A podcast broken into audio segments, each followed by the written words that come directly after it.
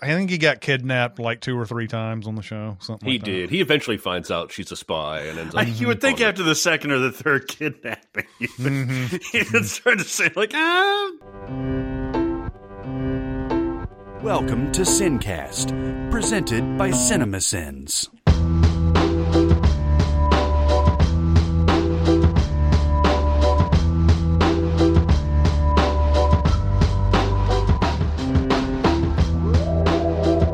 Right, everybody, welcome to the Sincast. This is Chris Atkinson from CinemaSins, joined as always by the voice of CinemaSins, Jeremy Scott, and from Music Video Sins, Barrett Share.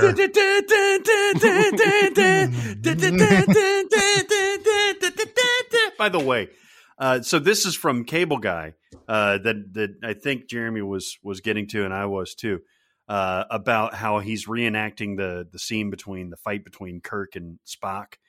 And I, look, I rarely watch any Star Trek of any kind, but there was some time where I it must have been on YouTube. It wasn't on TV, but I happened upon that scene with that music, and I Mhm. guess was it from the it was from the the series, right, Jeremy? Yeah, Jeremy? the mm-hmm. original series. Yeah, mm-hmm. somehow I happened upon that. I was like, "Whoa, I, that's the cable guy!" Of course, you know. mo- mo- What's most crazy people- to me is like I someone's going to prove me wrong with some kind of trivia they find, but I'm convinced they played that song on set for him to sing along to or he had an earpiece because when he starts you can you can hear him slow down Yeah.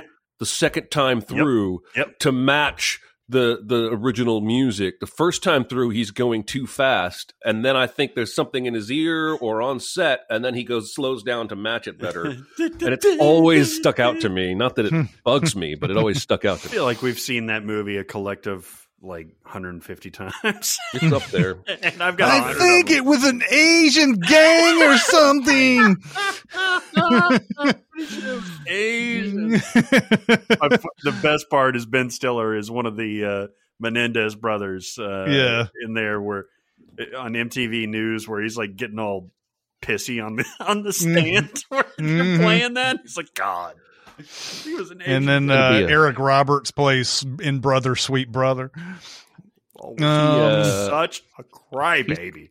It's going to be quite the topic of conversation today, apparently. Yes, he is. Yeah. Um. Okay, so today is going to be a Q and A day. Question, question. I got something to say. I want the truth. I am listening.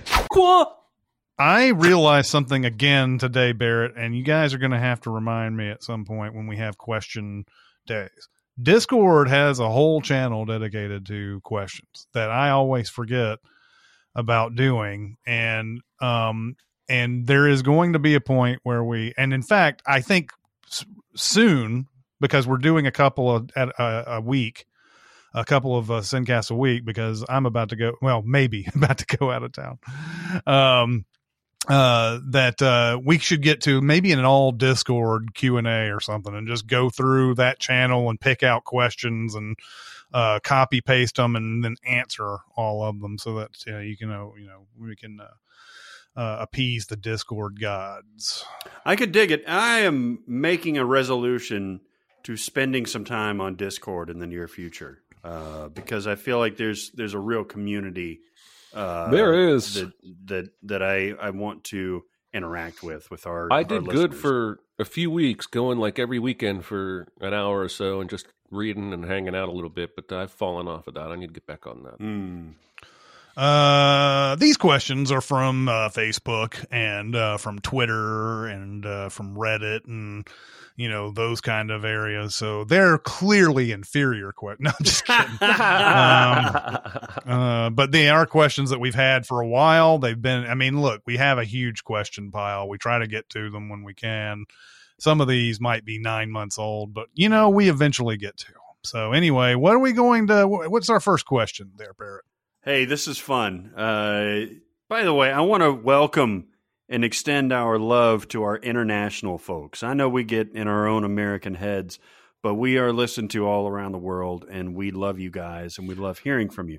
Having said that, the first question is from Cape Town, which I think Mm. is in Central Europe. Florida. Oh, Yeah, no, no, you're right, Florida.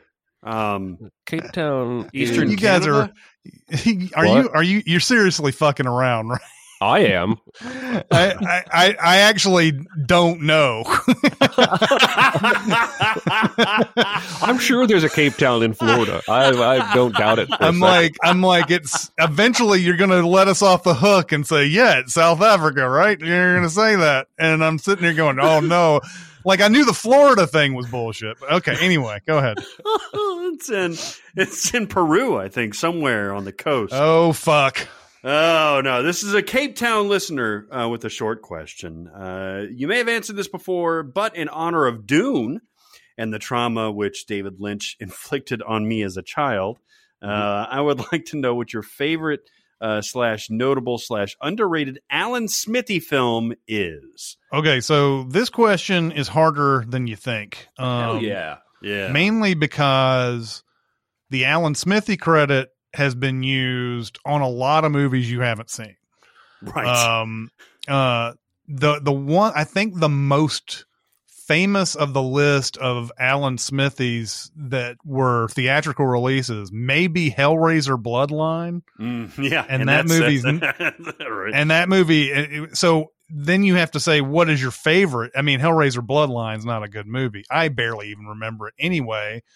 But it's not a very good movie. And then there's also the the an Alan Smithee film, Burn Hollywood Burn, which was about the industry. Arthur Hiller directed and then pulled the Alan Smithee on it, which is it, obvious, you know, publicity stunt for the movie. Uh, that movie's not good at all. Mm-mm. So you have to kind of go into the ones where Alan Smithee was used when it got edited for television or edited for a plane Mhm. or something like that. And uh and the one that I saw on here was The Insider. Now I've never seen uh The Insider uh on edited for television or on a plane. So I couldn't tell you what it what it what they cut or what it so I can only go by the fact that it has been Alan Smithee before and The Insider is the best one that I could see on there. There's also Michael Mann's done this a couple times, but Yeah. yeah. uh, but The Insider is a fantastic movie. I don't know what they would have cut, but that's uh, that would be my favorite out of that group that's on the Alan Smithee list. Yeah, I wrote down Heat, so it must be something with Michael Mann and edits for TV for him because I Mhm. think both Heat and Insider were only changed to Smithee when it was edited for television. Which again, I'm, I actually I have seen Heat edited for television. It's been years ago before I had like HBO and pay channels, Mhm. um, but I don't remember anything about it enough to know what was different. Um, Mhm. Very hard question, and uh, I applaud the the the, the difficulty level. yeah, I mean, it it, it it it seems like it seems like at first you'd be like, oh, I'll be able to find a lot of these, but there's not really like I, I it's a rarely used thing. I, I feel like most directors are are okay to just go ahead and put their name on something, whether it should or not. You know, well, yeah, you know, sometimes you have failures. What are you going to do? Uh, but I guess in some instances, there's so many things that happen to a movie that that it are out of your control that you just like this isn't even my movie anymore. So you just put alan smithee on there. But yeah you look at them and it's like i haven't seen i haven't seen 95 98 percent of these movies. Well, yeah, and and interestingly, and and I I don't I think pretty much everybody knows what what we're alluding to, but this is a director disowning a project after it comes out, yes and and putting that name on there. And Dune, I believe, uh, the original theatrical run, David Lynch uh, was the director credit on there. yeah And they- it's, they're- it's like the extended stuff and uh, um, the the edited versions, of course. Again, yeah that- it's that it's definitely not the theatrical cut david lynch's name is all over dune when Right, you watch right, right. watch it so Yeah. so it's it, it- alan smithee comes in with other versions Yeah, yeah, yeah. So for me, uh, I went first with uh, a music video. Um, ah and it's uh, for it's for the bodyguard. You remember the bodyguard, Whitney Houston, Kevin Costner with his weird Caesar haircut and all that shit. mhm. Um, that they're now thinking about remaking if they are not moving forward with remaking. Mhm. Um, I think they're they're cast they're thinking about casting right now. Uh, the movie, I remember being fine. Uh, but uh, the of course, what is most remembered about that movie is Whitney Houston's cover of Dolly Parton's "I Will Always Love You," Mm-hmm. which, uh, if you listen to the original Dolly Parton song, it's magical. It's wonderful. Yes, it is. Having said that, Whitney Houston pretty much just takes that Oh, song and that- and does nasty That things to it that build up to the, the right ways. Yes, that build up to the whole like you know that chorus at the end. The key man, change? like- it just- Yeah. oh my god, it blows you out of the water, man. Well, here's the thing too. The music video is iconic too. You know, you've got Whitney Houston sitting in that chair in that little like suit. Um and I think she was pregnant at the time. I think that's why the director uh had her kind of like you know in dark clothes and and covered and, and just seated. Um and so th- that was the original version of it is to, to focus on Whitney Houston and her beautiful voice and her charisma and her facial expressions and everything. and uh, and and apparently uh, Clive Davis, uh, who was the uh, the uh, the the head of A and R, I think at Sony at the time, um, came in and said, "No, we need to, as all the videos back in those days did, cut in footage of the movie." Um, Yep. and I kind of because I grew up on it, I got used to it, but I never really liked that. It's Uh, so bad. it's It's, so- almost a hundred percent bad every time they put in the movie footage into a music video. It video. really is. It really is. And so the director took his name off, uh, and it, it's now an Alan Smithee music video. um, and I, I, I thought that was funny because you know people do people do associate that movie footage with that music video because you you see Costner carrying her off, you know, and Yeah. everything.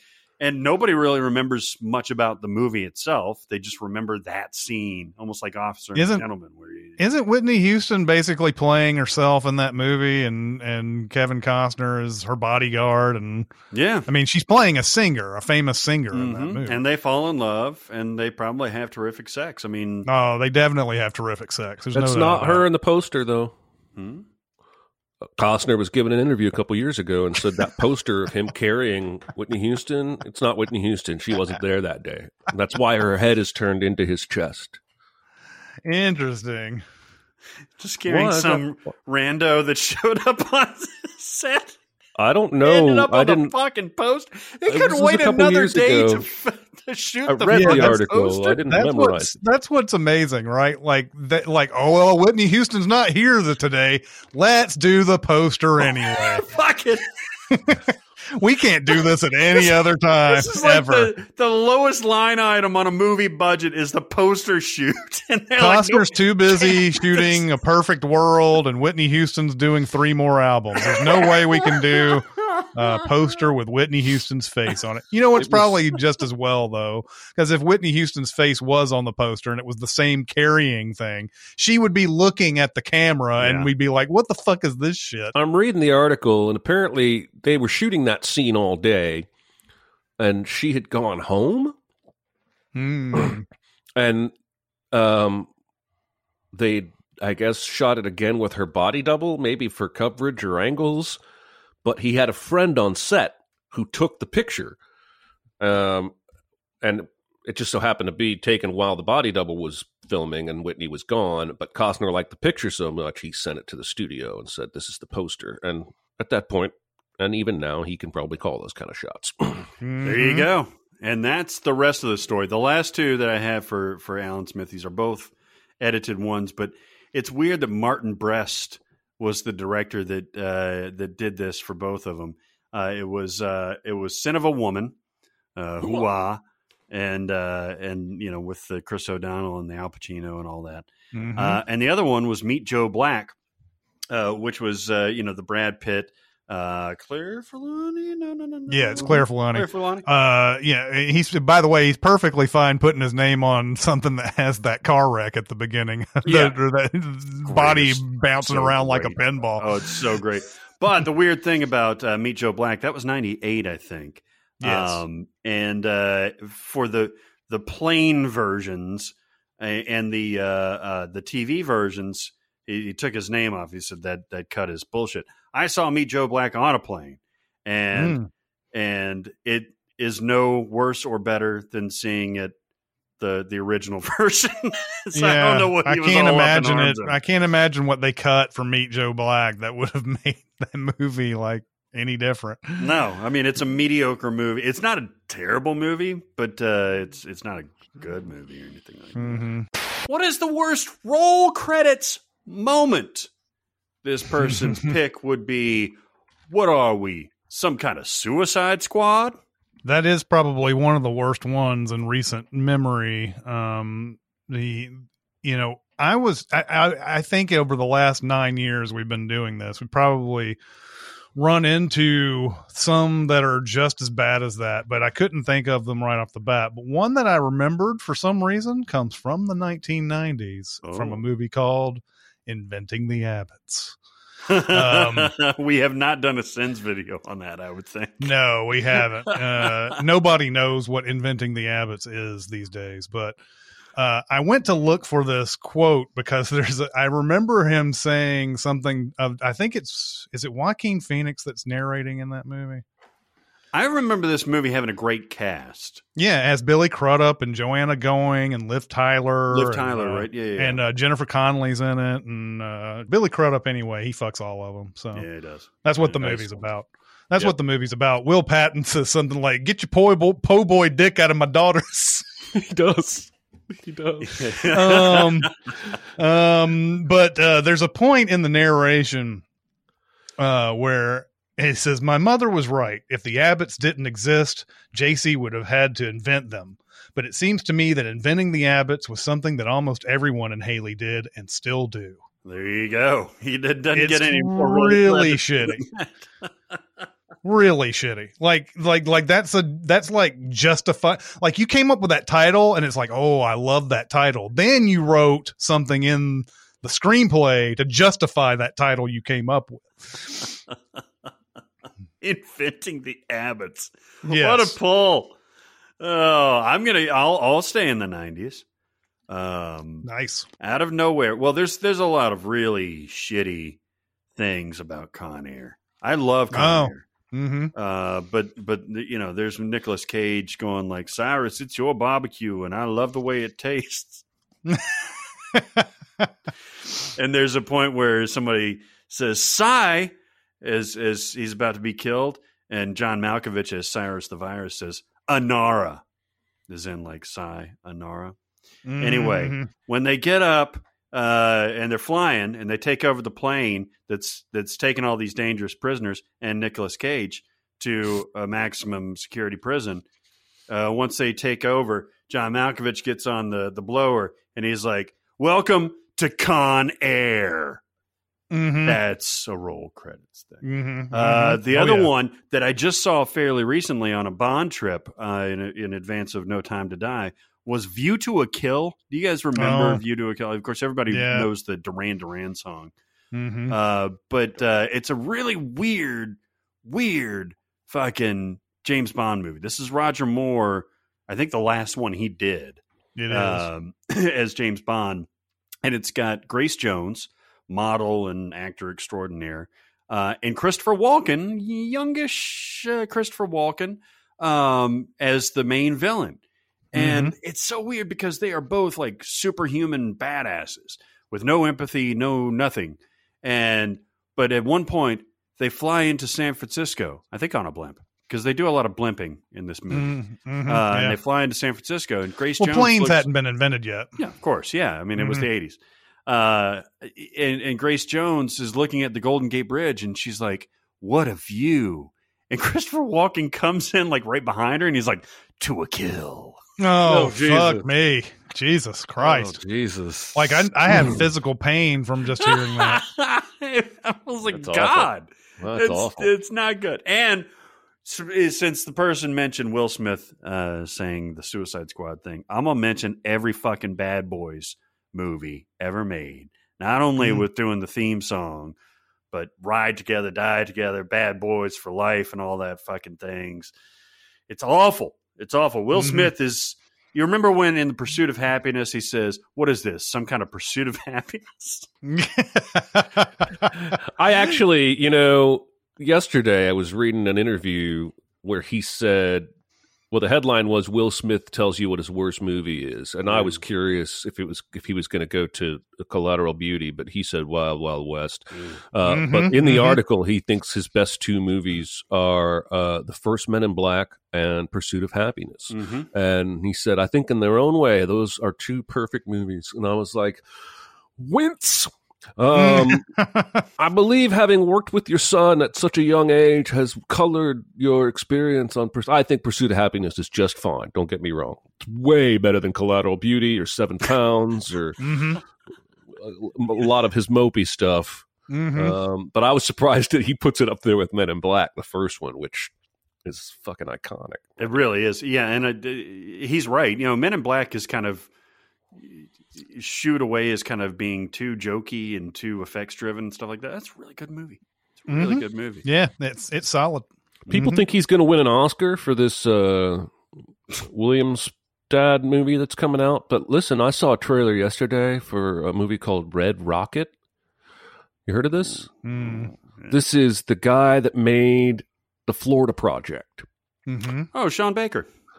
And it stars Simon Rex of MTV VJ fan Yeah. fame as a former porn star, which he really was in real life. Yeah, yeah. that returns to his hometown and struggles to fit in and from what the trailer shows starts banging this maybe uh, maybe way too young for him clerk girl at the gas station or something this movie looks wild the trailer was incredible and all the comments were simon rex is going to win a fucking oscar.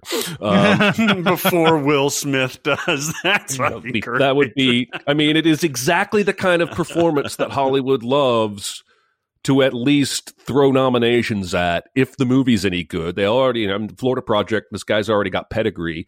So if the movie's any good and it's gotten good reviews at the festival it played at but anyway There was something I, I, I saw that Simon Rex being a porn star thing for some, he was in some other movie that I think we've sent or something because I remember like who is this guy? I've seen this guy before. I don't know who he is, and I had to look him up, and then I read all that stuff about him.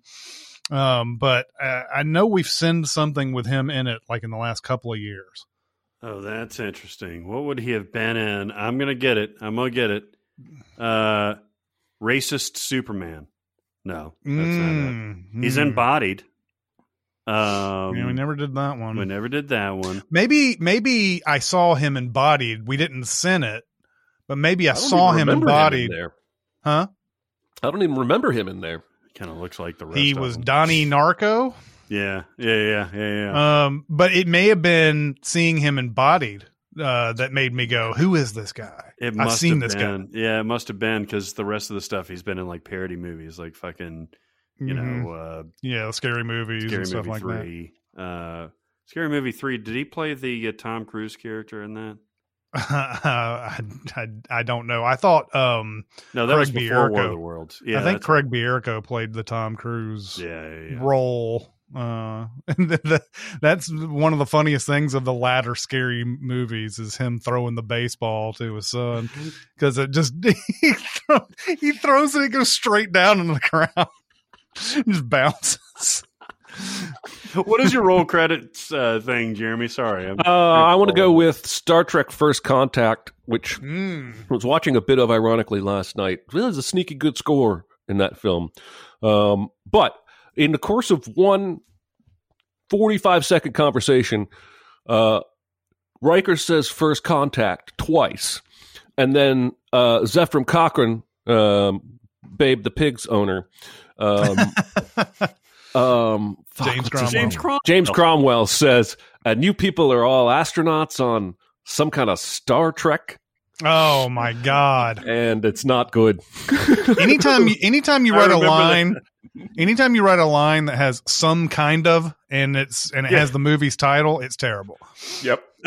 yep, some kind of Suicide Squad, some kind of Star Trek.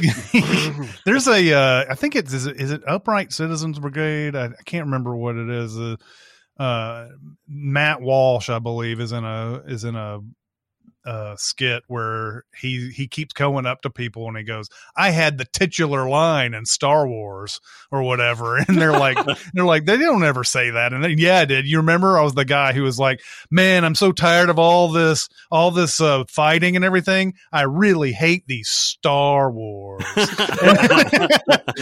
and so he just keeps on like he's like I he says he says uh, he's like I had the titular line and out of Africa or whatever. he's like and uh, he's like uh, he's you, you remember you remember the part where he's like oh I can't wait to get out of Africa. I see that. That's Yeah. hilarious. Here's the next one. I like this one a lot. What do you think are the worst movies with the most stacked casts? Now, this guy, this person, has a really good example. We were uh, off before the episode. We were talking about bad Johnny Depp movies. Uh, the one that comes to this person's mind would be Mortdecai from Oh. 2015. Uh, killer cast the likes of Johnny Depp, Ewan McGregor, Gwyneth Paltrow, Paul Bettany, and Jeff Goldblum. But an awful movie nonetheless. Now, I've seen this movie, and it is one of the worst movies that I've seen in the last 10 years or so. I Mm. think.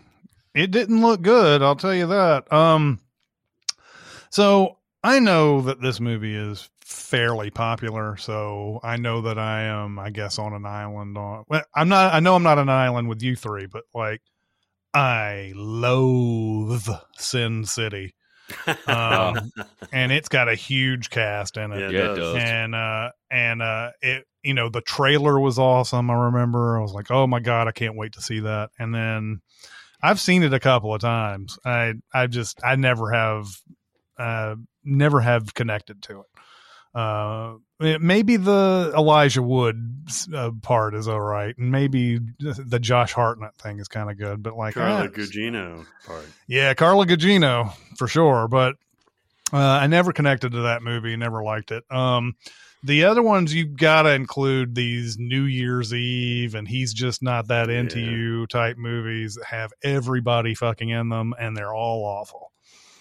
I um, could have chosen any of the Expendables movies Oh yeah, yeah, for sure. because all three of those movies had more potential than they delivered on. Um, but I decided to go with uh, Aloha.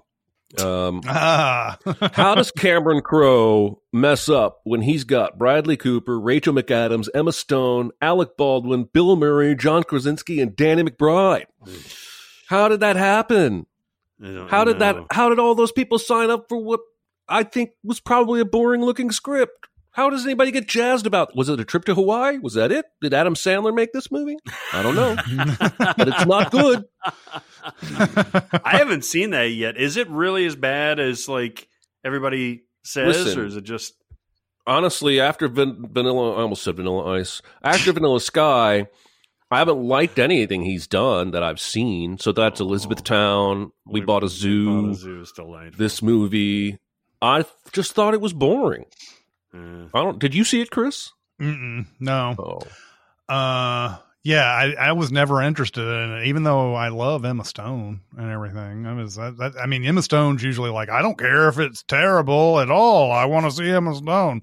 well, you could you Um, could put Gangster Squad in here too. By the way, speaking. Uh, of Almost did. My I actually watched most of that the other night because I'd never seen it, and it is bad. It's bad. Mm-hmm. Mm-hmm. and bad. she's with Ryan Gosling. Like they're they're a couple in that movie, right?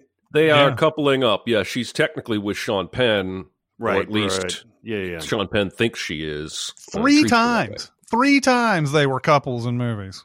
And and amazingly, amazingly, didn't end up together in real life. You would think that that enough of it, they must think of each other like brother and sister. By the way. Well, he is married to Eva Mendes. Eva Mendes. Yeah, it's kind it's kind of hard. Uh, really? But they probably do have Yeah. a, a. They have great chemistry as a romantic couple, uh, but they probably do off screen have more of a brother sister relationship. That's what I'm thinking. Yeah. And she's of course married to Tom Everett Scott. yes. yes. No. She is married. I don't know if you're joking. Yeah, I don't know. It's uh, it's somebody he's like else. a producer or a.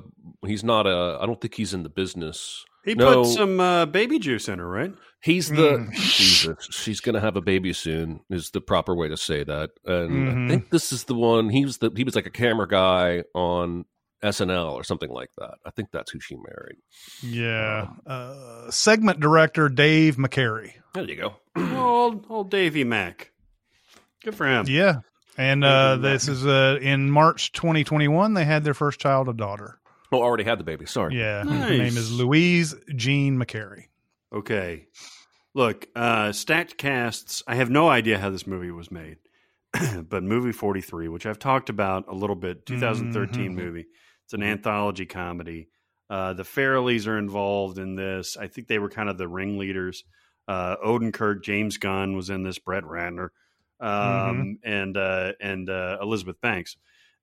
this is absolutely stacked. You've got uh, Dennis Quaid, Greg Kinnear, Hugh Jackman, Kate Winslet in one memorable thing, Halle Berry, Liev Schreiber, Naomi Watts, Anna Faris, and Chris Pratt uh, when they were together. I think uh, this the best by far. If you're going to watch one segment of this whole movie, watch the one with Kieran Culkin and Emma Stone. Speaking of which, uh, which is fantastic.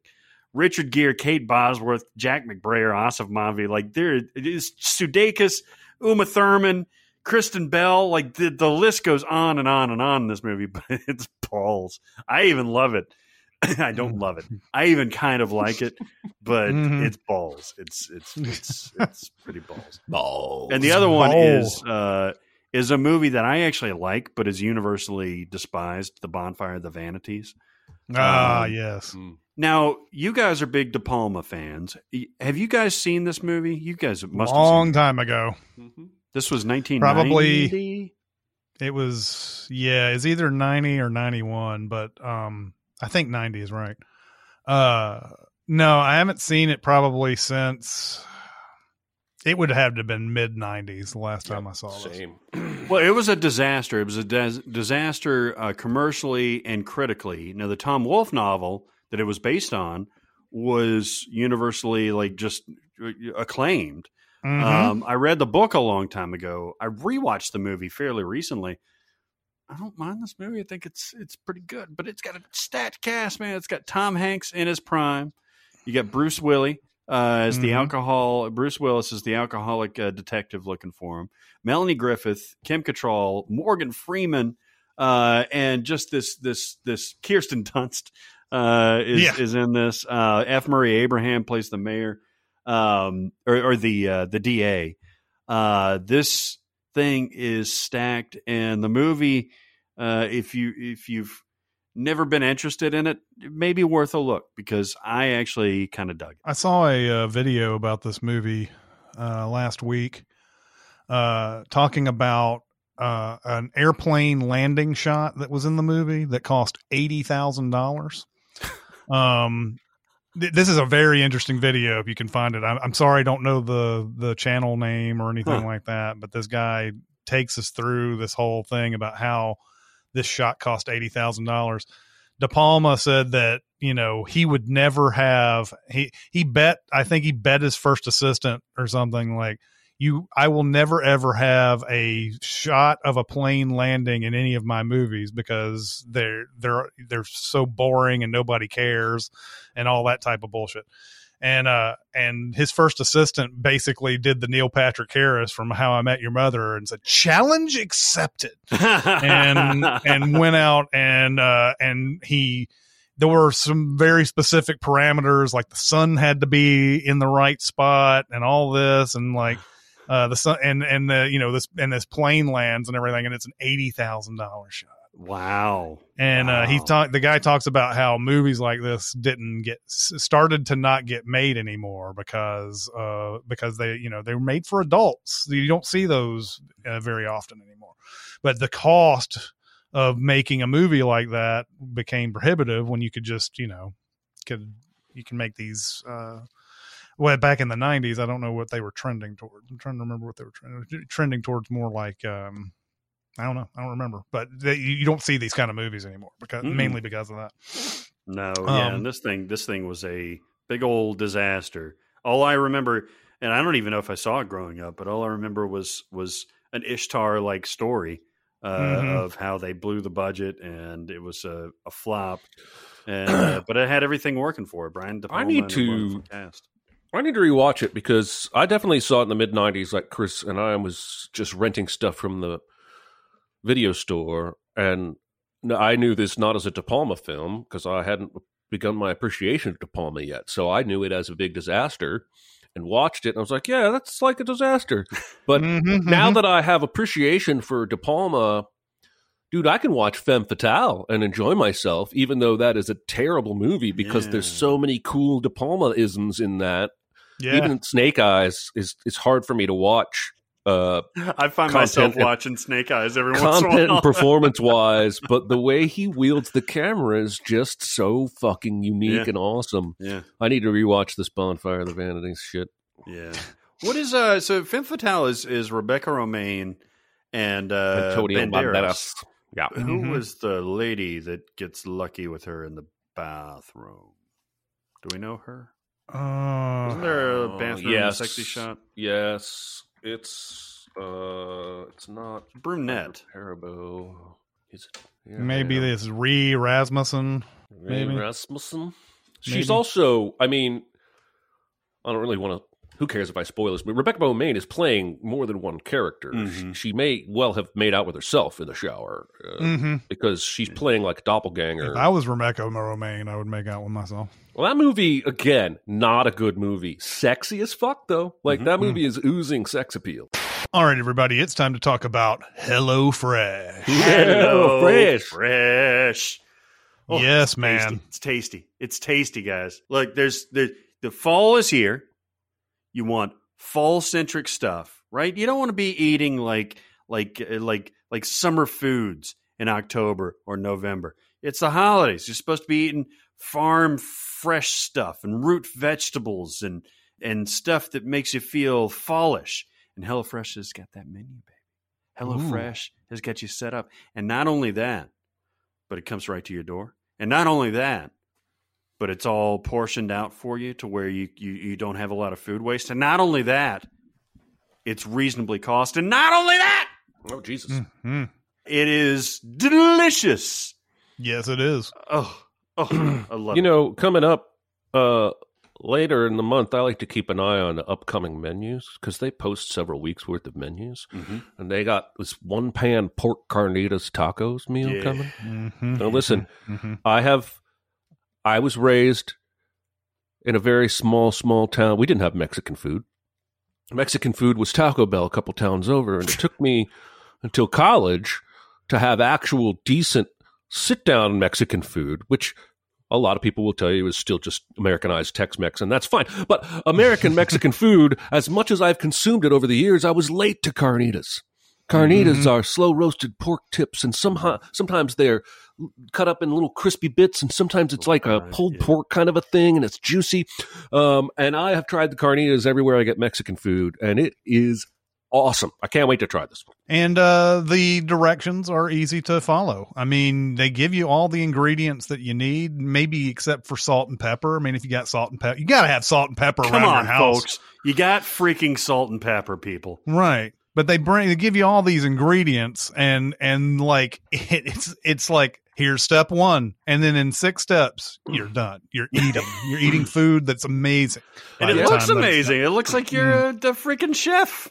Done. And listen, a lot of people have made jokes. We're not the first to make. I'm not the first to make this joke, but a lot of online recipe sites these days, uh, you know, the headline is "How to Make One Pan Pork Carnitas Tacos," and you click it, and it's like, "I was raised in Michigan on the lake in a tiny cottage," and you have to go through six paragraphs of story because otherwise it's too easy for bots to scrape that recipe and repost somewhere else and there's no value in that content but as somebody who just wants the freaking recipe uh, you're not going to look at this recipe card from HelloFresh and it's not going to start by saying, I was raised in Michigan on the lake in a cottage. It's going to give you the directions step by step. Get to it, get done, eat some good food. And let me let me tell you uh, uh, let me tell you something, people. Let me tell Mhm. let, let me Mhm. let you in on a little secret. Yep, yep.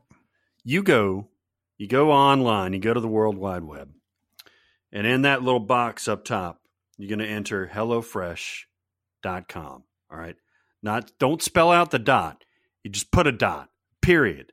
HelloFresh.com. All right, are we still with me? All right, you still with me? Go to HelloFresh.com slash Sincast 14.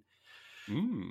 It's very it's it's so exciting. uh, Like I, I'm getting chill bumps in the right the number places. one and the number four, correct? Mm-hmm. Sincast 14, yes, number one and number four, four one four, and uh, or or use the code Sincast 14 for up to 14 free meals.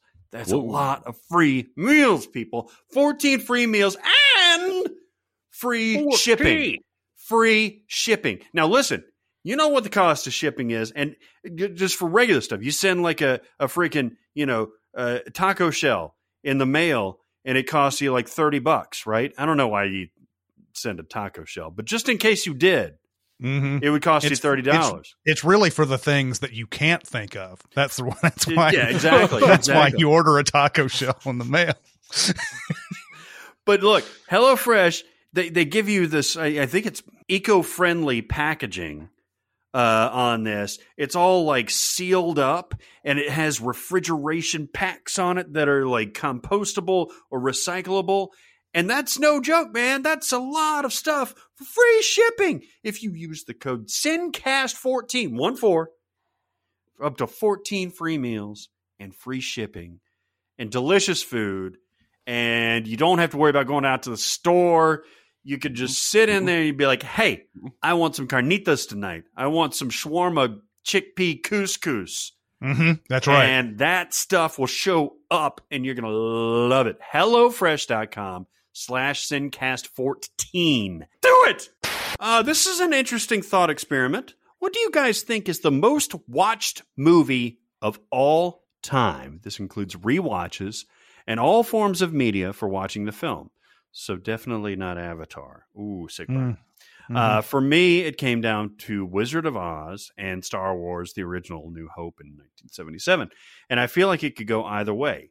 Would love to hear you guys' perspective on this. Thanks for everything you do. Thank you. What do you guys think is the most watched movie of all time? I think it's clearly Star Wars. Um, Really? the number of times people have rewatched and dug into all the mythology and and and everything of that movie. The movie came out, you know, and was you know the biggest hit ever when it came out. Uh, it got re-released like a hundred million times before it got on video. Video. It came out on video. I read this, I think in 1980. Uh, so you know that anybody who, and especially as VCRs became more prevalent in the mid 80s, people were buying Star Wars and just watching it every day. Um, I don't think the same level of of obsession can be applied to any of the Star Trek films Mm. or um, even Lord of the Rings. Uh, just by length alone, you wouldn't be Yeah. able to uh, watch those as many times as, as anyone has watched Star Wars. And uh, people know every single frame of Star Wars. A lot. I think there are people who know every single frame of a lot of movies, but like, I think more people know every single frame of Star Wars than any other movie Hmm. um uh and every single like scene has been dissected wizard of oz has been shown obviously millions of times there's no doubt about it that people watched wizard of oz a lot but by the time it came out on video like you know 40 something years later after it came out i mean i'm sure it had many re-releases and people watched it all the time and it was on tv and all that uh, but Wizard of Oz doesn't have the same level of study that Star Wars Star Wars does. That's the that's the thing. Some people aren't just watching Star Wars to be entertained. They're watching it to understand every relationship and every line that's said and so yeah, I, I I don't feel like there's any movie out there that's been seen more. Hmm. What I love about this question is there's no way to ever know. It's, you know, it's Mhm. absolutely impossible to ever know. My gut, my first thought was, I wouldn't be surprised if it's something more modern, like maybe not today, but in ten years, Avengers Endgame. Um, Mhm. another thought I had is that s- your Star Wars is probably right. I'll be honest, uh, but I like to I like to be different. Um, is that don't not know. not everybody is into sci-fi, Mm-hmm. So I started thinking, what is a movie that has been watched over and over and over again till the VCR worn out that has a wider appeal than sci-fi? And what I can't shake out of my mind is The Princess Bride. Mm. But I still think Star Wars is probably the correct answer if we could somehow tally it up and know because of exactly what you said. People watching it every day, over and over and over. I watched The Muppets Take Manhattan every day, but because I had that on VHS because I taped it off TV. I didn't have fucking Star Wars. Uh, but if I had, I'd probably have watched it every day. I watched Back to the Future every day once I taped that off TV. Mhm. Uh, so it has to be a movie, I think, in that VHS DVD sweet spot. Um, but yeah, what a fascinating question. I Mhm. think the same thing. I think it, it skews a little more modern uh, than than something like the Wizard of Oz, like you were saying, Chris. You know, there were no home video options for what sixty years after its release, fifty years after its release, or something like that. Um, so yeah, I having been around kids, uh, you know, mo- most of the last uh, fifteen years of my life, I think it's something kids based. I think it's something Disney based because adults tend to throw on uh, movies for kids to keep them busy, and kids tend to wa- watch and rewatch. I mean, just like when you were a kid, Jeremy, you watched uh, Back to the Future over and over and over again, uh, as I did. You know, with with that and with other things. Uh, I think something like The Lion King, which came out right in the thick of VCR, the end of VCR and the beginning of DVD, and then has now moved on to streaming. Uh, or maybe Beauty and the Beast came a little bit before, Aladdin came a little bit before, but I think Lion King would be my pick to to be like what is it 94 is when it came out Mhm. um and it like that's infinite numbers of times that people have streamed it dvd'd it vcr'd it and Mm. uh and watched it over and over and over again uh especially with kids so that would be my pick but again i think star wars is is uh is as good of a pick as any I'm personally pushing The Martian up that list uh, Mhm. on a regular basis, Femme just Fatale's all by myself. yeah, Femme Fatale. Um, uh, that movie with Bryan Cranston and the house and whatever that you talked about. I don't know, six months ago. Um,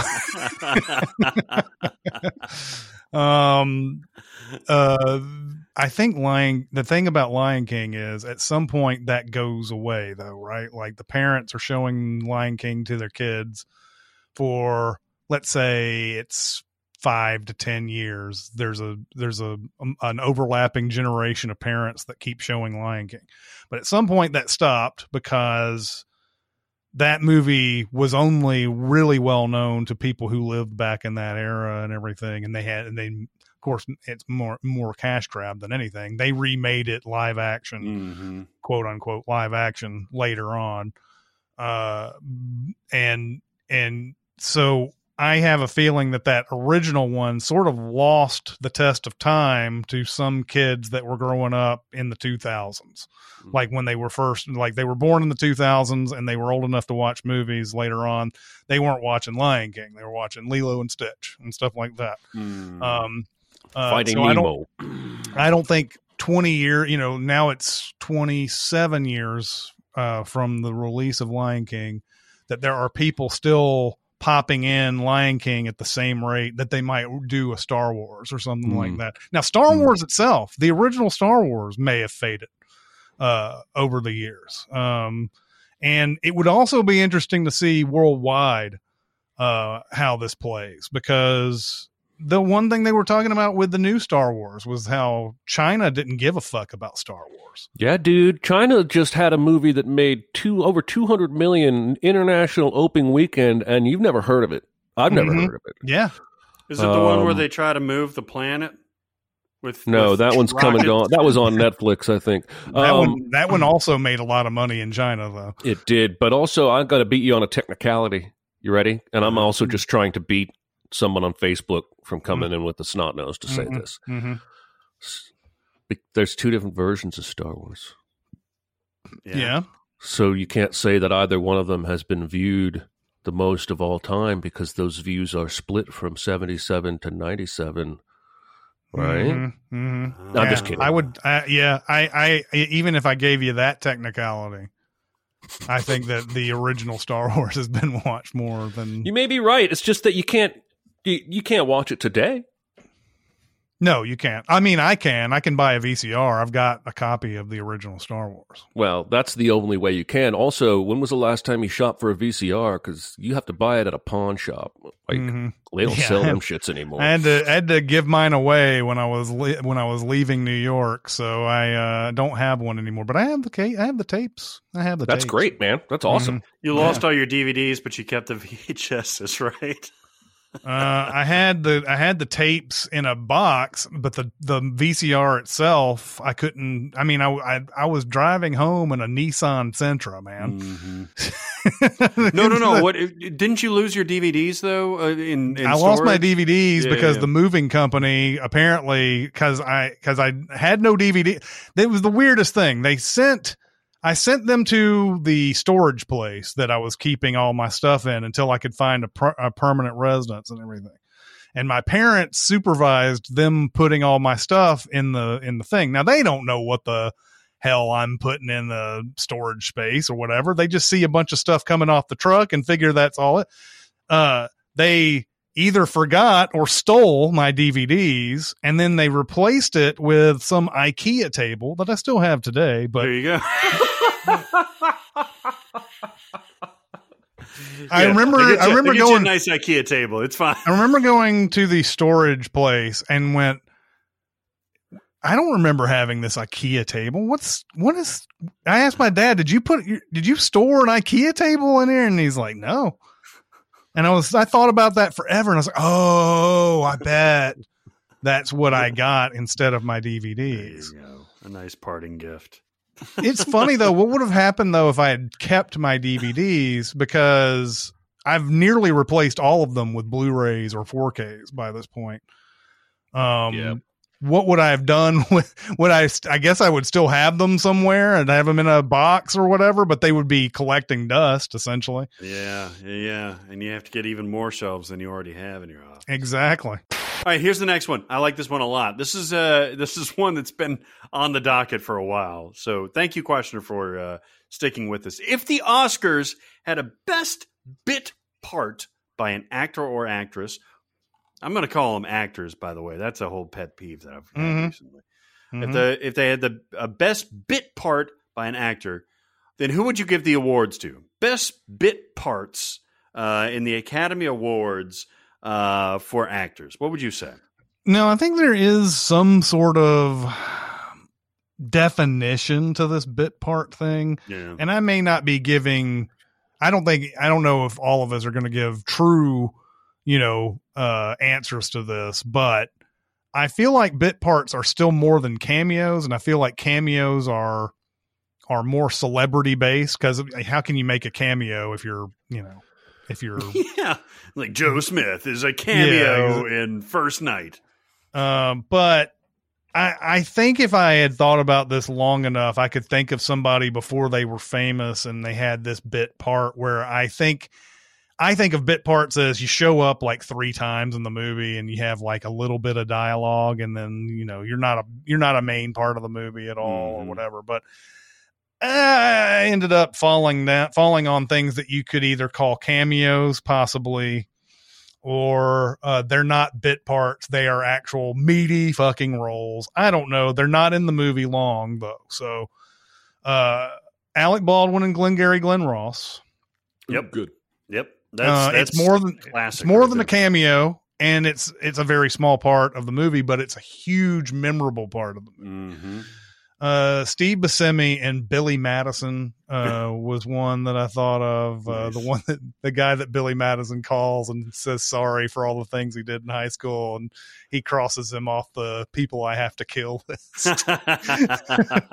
and uh, I also put Harrison Ford in the conversation, who plays uh, Robert Yeah. Duvall's um, sort of lackey guy, uh, in, who's making sure that Gene Hackman does. God, that's such a fucking trio: Robert Duvall, Harrison Ford, Gene Hackman. Although they're net, they're not like you know, Gene Hackman is 98% of that movie and Harrison Ford and Duvall are like 2% of it.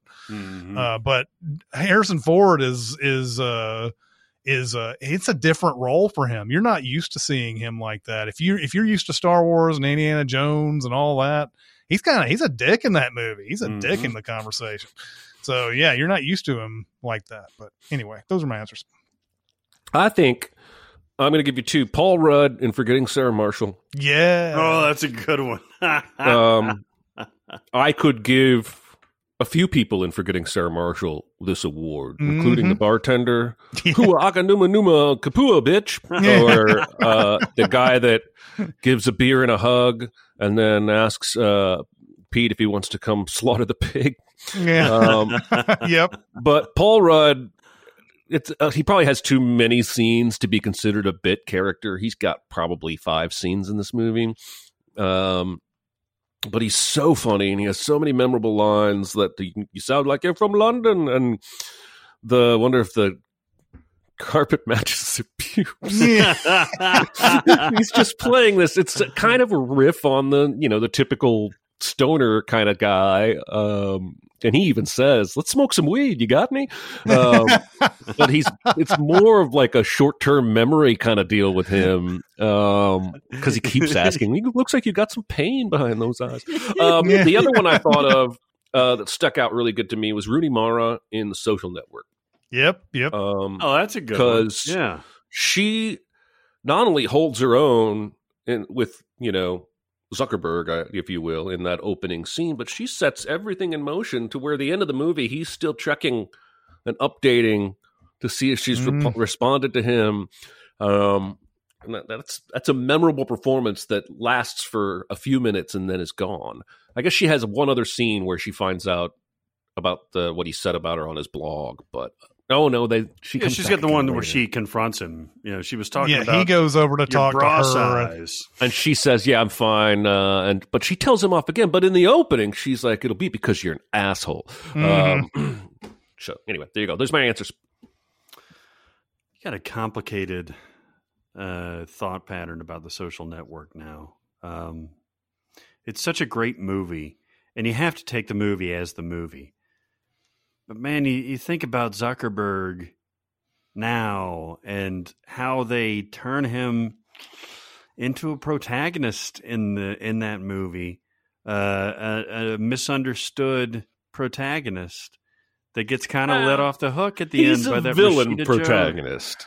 He's a protagonist, but he's a he is not the good guy. I think the movie's pretty clear here. Oh man, I I don't think of him as the good guy in that movie at all. I do think he's the protagonist, which is to say, the character f- whose perspective is the focal point of the story.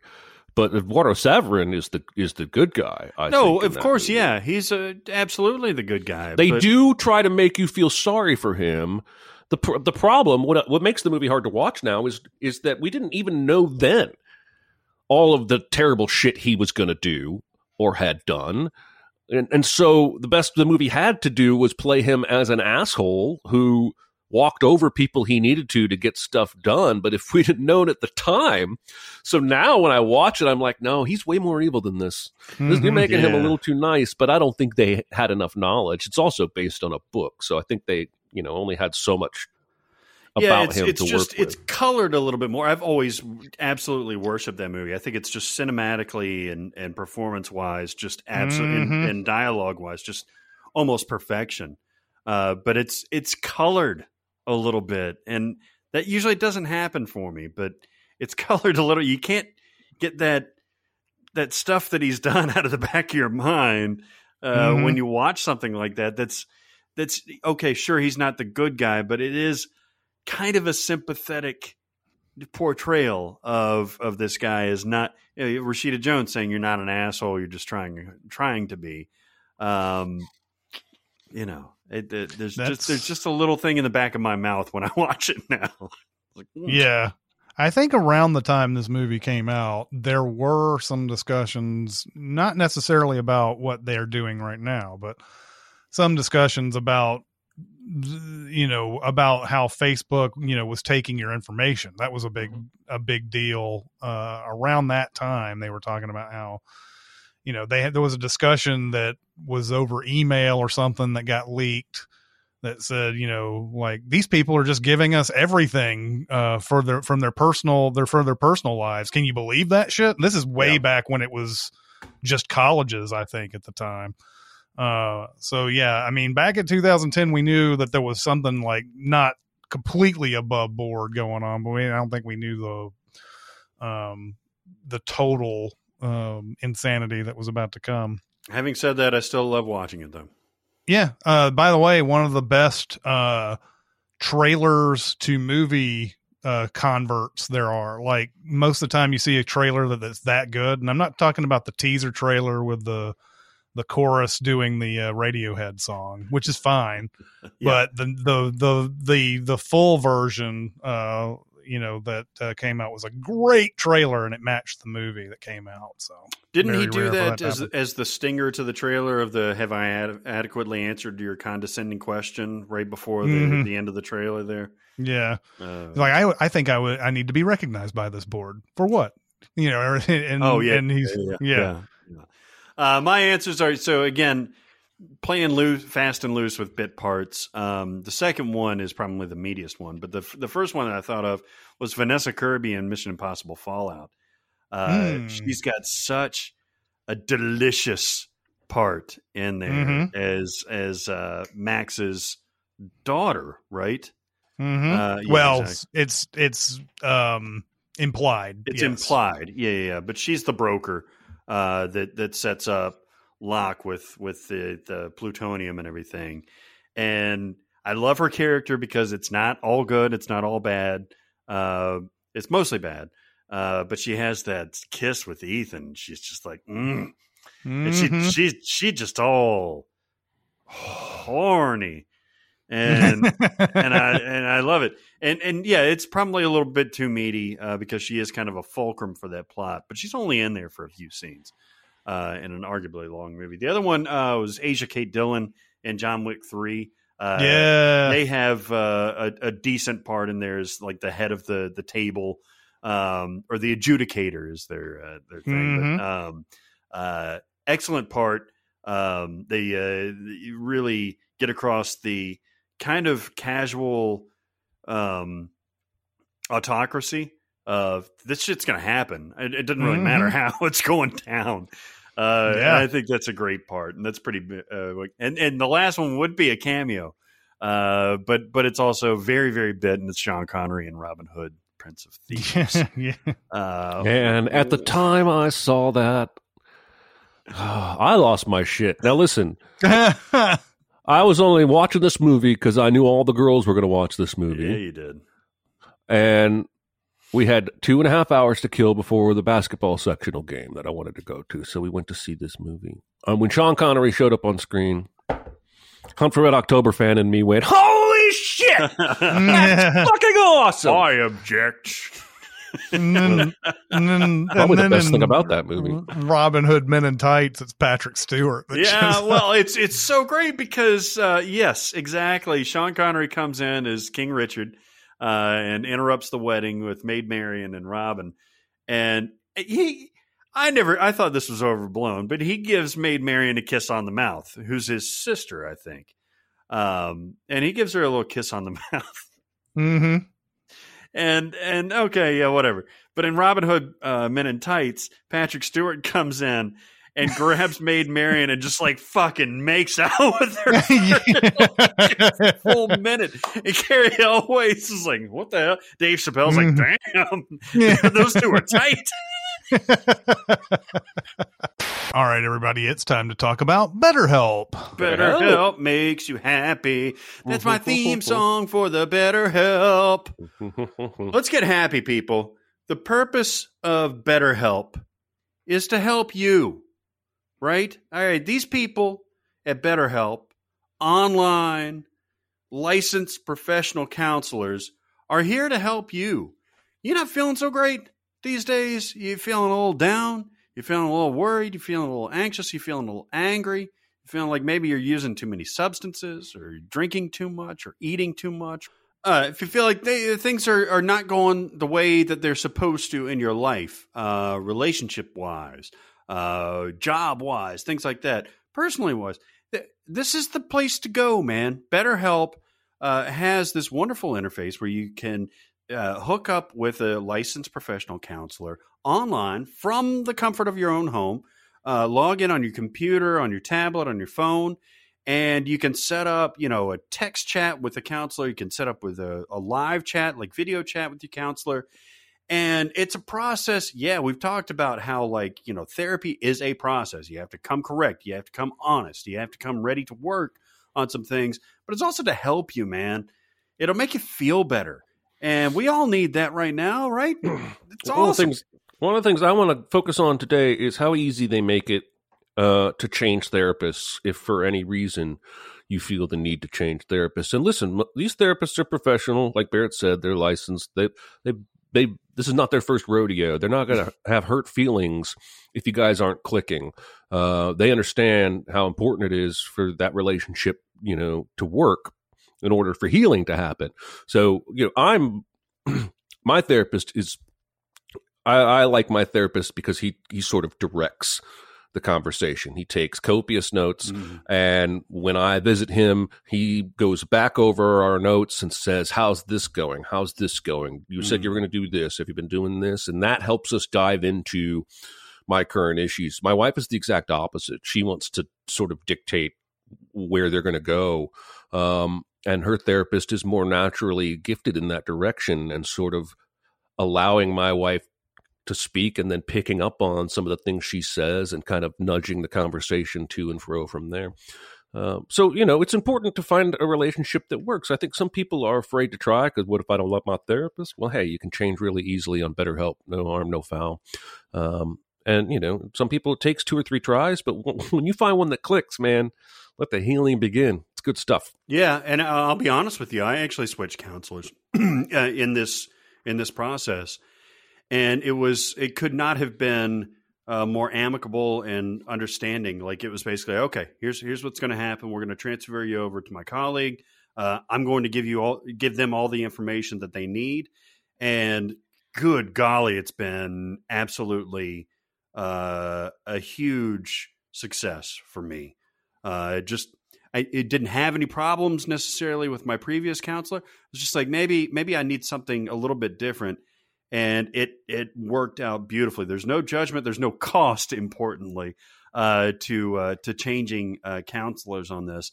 Uh, having said that, give them a shot. You know, uh, you know, it, it, when you start this journey, especially if it's your first time out, like it was for me. Uh, BetterHelp is just awesome. I mean, between just the the thing that Jeremy mentioned, plus the the user friendly interface, it's literally your own room that you go to, and you dictate when you're going to show up, what messages you want to give and receive uh, on the the platform. It's fantastic. So go to BetterHelp.com, H E L P uh, slash Sincast, and you're going to get ten percent off your first month. Uh, all you do is sign up, uh, you answer a few questions. Within 24 hours or so, boom, you're matched with your counselor. Counselor is going to reach out to you and say, "What up?" That's typically how they. That's the the uh, professional parlance that Right, they use. right. They're going to say, "What up?" and uh, you're going to be off and running. They'll say, "When do you want to meet?" You meet, and there you go, baby. Uh, BetterHelp.com slash Sincast. It is your way to a better way. Do it right now. I know there are movies that are easy to sin and minds don't change, uh, but there are others that are difficult because of how good they actually are. So when you guys decide to send slash research these so-called perfect movies, do any of your earlier opinions towards the movie change at all during or after sending them? You guys go ahead. I don't know what I'm saying on this thing. That Well, for me, when you when you look at uh, movies that you enjoyed uh, in the past and you start sending them, a lot of times, you know, we, as we've always said, you put on a different hat uh, when you're Mm-hmm. doing this. It's not watching it and enjoying it, but there are some times where the movie gets uh, undercut a little bit. Uh, Beauty and the Beast for me uh, really did both versions. Now, I had not seen the the live action remake uh, until I send it. Uh, Mhm. So I just kind of went in with no expectations and then had lower expectations afterwards.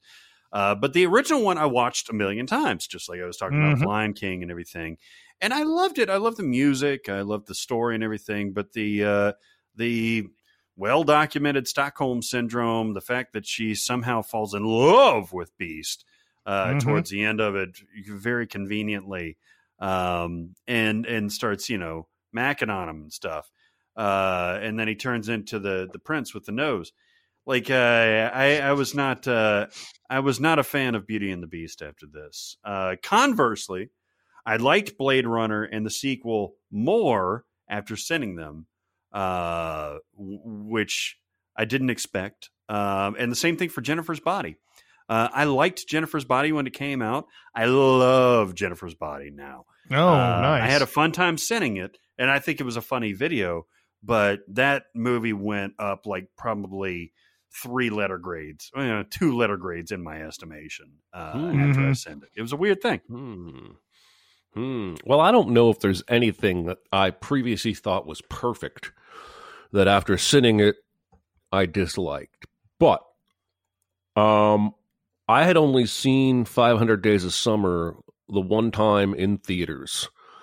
And my recollection of it uh, is different than what it actually is. When we went back to Senate, um, there's all kinds of things in there that don't don't work for me, and it, it falls victim to its own gimmick um, of this day, the day 300, then jumping back to day 18, and yada yada yada, and you strip all of that away, and there's there's not any reason for these people to ever be together. Mhm. Um, and uh, I remember a distinct feeling of I like this movie less than I did before, and that happened after I seen that movie. So That's- you, you saw it one I can come originally and liked it, right? yeah, I took my wife to it uh, in the theaters. It was it's it's charming if you don't think about it too deeply. If you don't actually analyze the actions, um, it's charming. And then it does that split screen thing about what he wanted to have happen at the party versus what actually happened at the party, and that was fairly clever.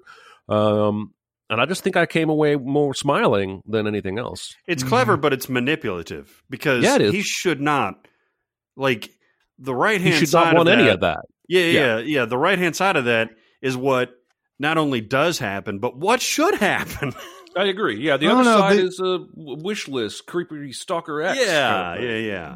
this is this is the it's uh it's weird i i i think i had the same appreciation for 500 days of summer that i had when i first watched it which was i liked it um but the thing that stood out to me more on that sins viewing was how that movie is one of those uh everybody thinks they're the hero of their own story type movies Yep. um, which I did not really register the first time I watched it. I was like, "Oh my god, he's he's in love with Zooey Deschanel and she doesn't want him. Oh my god, what a bitch for not wanting him." You know that Yeah. type of thing. Yeah. Um, and you know, I I was I watching it again. I was like, "Oh, okay, so." In his head, this is some epic romance, and that uh you know when when things aren't going the right way we sympathize with him because hey he's the hero of the story right? But we don't consider her the entire time. And and there are people who date just because they think that's what they're supposed to do they'll date this guy he's got all the things that they you know people tell them are the right things to want in a person and all that and she's not feeling it, but she thinks that she needs to. She thinks that this guy's cool enough to date and everything. And by the end of it, she's like, you know what? I'm really not feeling this. And that's why, like a week later, she's like dating some other guy and is ready to marry him or whatever. Perfectly justified. She does really nothing wrong, and he's he's an unlikable character, man. Yeah, exactly. He is. But uh, the yeah, I know what. version. I'm sorry, he's the dramatic just- version of Paul Rudd and Forty Year Old Virgin, because Paul Rudd is Yeah. obsessed with his ex, right? And you think it's funny, and then later on, Seth Rogen, I think it's Seth Rogen, says you need to stop fucking with my friend, and she says I moved, I changed my phone number, I Yeah. blocked his number, Yeah. I, I rechanged my locks, and you realize, holy shit, he's like stalker level wrong. And it's this is in a comedy, so we forgive it, but that's who Joseph Gordon Levitt is after Yeah. they break up, Mhm. basically. And it's not cool at all. Anyway. Yeah. Th- th- That's what I appreciated about that movie because every time we see these romantic comedies or whatever where it's sort of from the perspective of one person. It's either the, oh, it's the woman who just can't find the right guy. And like, you know, the right guy is across the hallway in her apartment building all the time. Or the, or the guy who's just been, you know, ruined by love and he can't fall in love anymore and whatever. And it's like, and, you know, when you're watching that, yes, they of course don't look good together. They don't, nothing about it seems right and I think that is the point. It may just be one of those things though, where is that fun to watch in a movie? That's that may be what it comes down to. It may not. It, you know, is that fun to watch? I don't know. Um, but I like it. I like it as a as sort of a conversation starter at least. And that guy went on to do Amazing Spider-Man after that. Yes, he did. And his name is Marc Webb. Yes, that was nice. never not going to be weird. Nice. Mm-hmm. um. So the the movies that I remember sending that uh they these are always fun. Citizen Kane, Wizard of Oz, and the original Cinderella. Um these are always fun because because they're so innocent. They are before a time where people were being sarcastic and stupid about movies. At least to the point that we are today. I'm assuming I'm assuming that there were still some cinema sins type clubs back in the day, in the, the 40s or whatever, who were like, you know, what's up with the fucking mice in the Cinderella movie? Well, um, and when um, when the Wicked Witch rides by on her bike, everybody throws a spoon at the screen. yeah, exactly. yes. no, they they they threw brooms back then. They that threw was brooms. The, it yeah, was very man, very messy. They were they, they were hardy carriers, people back then. Dogs. Yes.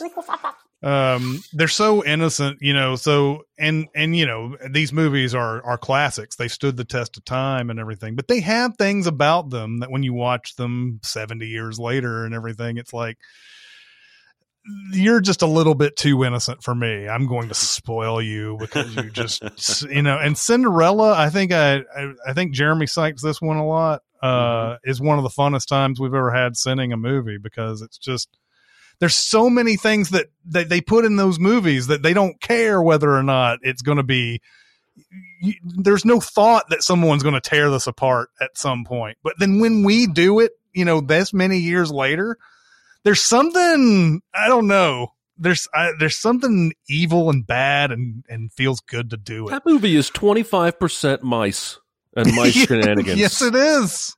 I yes, never knew is. that before, Cindy. but we did Citizen Kane, and I was I was worried that we wouldn't get enough sins written. So I think everybody who was on board at the time wrote sins for Citizen Kane. Yeah, and you know combined it and it was uh it was still like only quote unquote a hundred and something mm. after we combined five or six people uh, on there. And then a lot of those were like people t- taking uh the taking a different uh putting a different take on the same scene.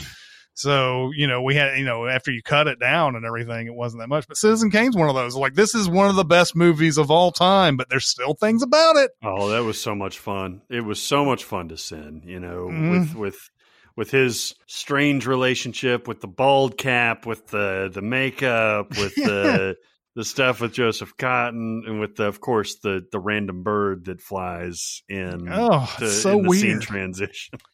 so weird. and uh, you know, in Wizard of Oz, which is is is like a hundred percent like uh, good of heart, uh, as you know, it's uh, you know, I guess except for the treatment of the uh, the little people in the movie, maybe yeah. that's. But the movie itself, the movie itself is so kind hearted and so and so hundred percent innocent and everything, and like. Uh, you know, the, they're they're they're off to see the wizard, the wonderful Wizard of Oz, and they're walking towards something that is obviously a fucking wall that's painted, you know, eh, or a curtain that's been painted or whatever. And we're like, don't walk into the background on your way on the way to the you know to the castle or whatever. Um, so yeah, those are those were all um, uh, you know, th- those were all movies that you hold in high regard, but then you realize, oh, everything, even the most classic of classic movies, have their have their issues they or do. things to be to you know to have make more fun with. So, yep. Hello from Leeds, UK, which I think is around uh, South Asia, Southeastern Asia. It's uh, it's where Cape Town is. It's where, yeah, Cape Town. Yeah, I mean, They're right next door. They're like they're like the uh, Minneapolis St. Paul. Yeah, yeah, yeah. It's Leeds, UK, and Cape Town, which is Mhm. located somewhere in uh, in Florida. Zambia. Florida. Yeah, Florida. Florida, yeah. They're all in. Florida. Uh, I've recently been replaying L.A. Noire, and it's got me wondering what you think the most cinematic video games are. Um, so I am uh not. I, I've I've played a lot of modern games, but I haven't played a lot of cinematic modern games uh, Hmm. in the past oh 20 years or so. Um, I know of a couple that would probably make this list. I'm sure I don't know if Jeremy is a, is going to answer the one that I think he might answer, but there's one that I think that he might. Anyway, uh, back in 1993, this is how far back I have to go for this for this thing. Was a PC game called Gabriel Knight: Sins of the Fathers, which I have Mm. pretty sure I brought this game up before. It's one Yeah. of the most fun. It's, it's, it's some of the most fun I've ever had uh, playing a game. This is my uh, oldest brother who who brought this home, and we were trying to solve it. It's a puzzle. It's a you know it's an adventure puzzle kind of game. You got to ask the right questions. You got to find the right. Uh, you know, you have to get this before you go to that, and then when you get to that, they give you something, and so on and so on. Um, but there were a lot of like good cut scenes in this uh during uh during certain breaks in the chapters that they they divided this into um there's there's one i'm i'll go ahead and spoil it because it's you know it's a 28 year old game at this point but there's a there's a an, there's a, a an interesting thing you're in in a sins of the fathers you you're uh, studying voodoo basically you're, you're it's a voodoo murder uh, uh, thing. So you're trying to investigate that. Tim Curry, by the way, plays Gabriel Knight, the voice Mm. of Gabriel Knight in this. Um, and you and you search these things called hounfours, which are like uh, uh, burial mounds or whatever, and that's a part of the game. Well, there's this part of the game where you walk around New Orleans, like one of the squares in New Orleans. The, game set in New Orleans, uh, and it's and it's separated into four different uh, spots. It's in this park, and you don't think anything of it. Uh, and there's a cut scene later on in the game where Gabriel Knight is in a plane and he looks down on this square, and the square is shaped like a hounfour. You just never knew it during this oh. entire entire time you've been walking around this square that it's been doing that. I'm sure there'd be people who played it who knew that's what it that was they were going for, but I didn't. I was like 16 or 17 years old back then. And it blew my mind. There's all these cut scenes and they're really well done. Tim Curry is like this is like a great per video game voice performance. And I think Leah Remini is also a voice in this and uh, there's a there's quite a few like name actors. I think uh, uh, Michael Dorn is in here. Nice. Um, but uh, but all the little cut scenes in there really well done. Really uh, really uh, added to the gameplay and everything. Huh. So that that's my that's my answer. There have been, of course, games that have come out since that you know a lot of the the cinematic part is the is the best part of it i guess i don't know if the playing of the game is secondary or what but uh, i'm sure there are better than that that have come out in the last 28 years Well, I'm going to give you three answers because I believe we're talking about a spectrum here because cinematic means different things to different people. So, Mhm. in terms of looking gorgeous, like a movie, like a best cinematography Oscar winner, the answer is Ghost of Tsushima. Yeah. Um, My son really wants to play this. it's I found the gameplay to be a little stale, but I also was able to just walk around and look at shit. I could also put Red Dead Redemption 2 on this list Yeah. of the just looks fucking like it's on a movie screen. The other end of the spectrum is I think cinematic can mean a game that makes you feel like you're in a movie or playing, controlling a movie. Uh, and the answer for that is Grand Theft Auto Vice City. Um, Mm. That is the first time I ever felt like um, uh, a fun action game had a cinematic story and climax and dramatic payoff. Um, and so for the one in the middle that both looks like a movie and plays like a movie. It's The Last of Us or The yeah, Last that's of the Us one I Part Two. figured you would. That's the one I figured you'd pick. Yeah, uh, playing the first The Last of Us. Uh, it's one of it's one of the best games ever made, in my opinion. I know a lot of people like the sequel even more, and the sequel's great, but the first one, you know, the cutscenes are pretty seamless in and out. The performances are great. You really get connected to these characters. There are choices made that will break your heart. Uh, it's fucking scary at time when the gobblers come at you and you're trying to hide. They're not called gobblers. I forget what they're called, but they have like Hmm. shotgun fucked up faces and they're kind of vampiric. Oh. Um, and uh, it also just happens to look like a movie. It's gorgeous. So, and they're making a movie of this. So, hmm um, Who's uh who's in there? Uh, do you I remember the the cast? I wasn't there like a screenshot that was just uh, recently Yes. released about it. But it was um, it was of the the sets um, comparing the side by side of the game and the and the sets they're shooting on. Um, Pedro Pascal, he'll do a good job. Yeah, Uh, in a perfect world, you know, they could go back in time and make this movie with Josh Brolin about 10 years Hmm. ago. Because when I played the game, that's who I thought Joel was in my head. I, I heard and pictured Josh Brolin playing because he's a very grizzled kind of like the. Have you guys seen that Only the Brave? no, The yeah. firefighters movie? I Josh haven't Brolin seen in that movie. Anyway, doesn't matter. It's Is this where he's uh he's uh he and the the girl are trying to Yep. get to to safety? Yeah, yeah. yeah. She's got, uh, I believe she's got the cure for the disease in her blood, Mm-hmm, mm-hmm. and he has to escort her from one place to where they need her blood so they can make the cure. Mm, I gotcha. Um, I was originally going to say Resident Evil 2, which uh, Yeah. uh, it came out in, uh, in the late 90s and was a horror movie. I mean, you're literally playing a horror movie. I, I got not even jump scared, just freaked the fuck out sometimes. yeah. Uh, but for newer ones, I actually thought uh, Star Wars Jedi Fallen Order uh, was really, really good. This is the one where Chris got high and started jumping around a cliff and couldn't find his way out of it. Oh my house. god, that was so crazy, man. I, I was like, "What the fuck am I supposed to do, guys?" And you're like, "I don't know. I'm high too."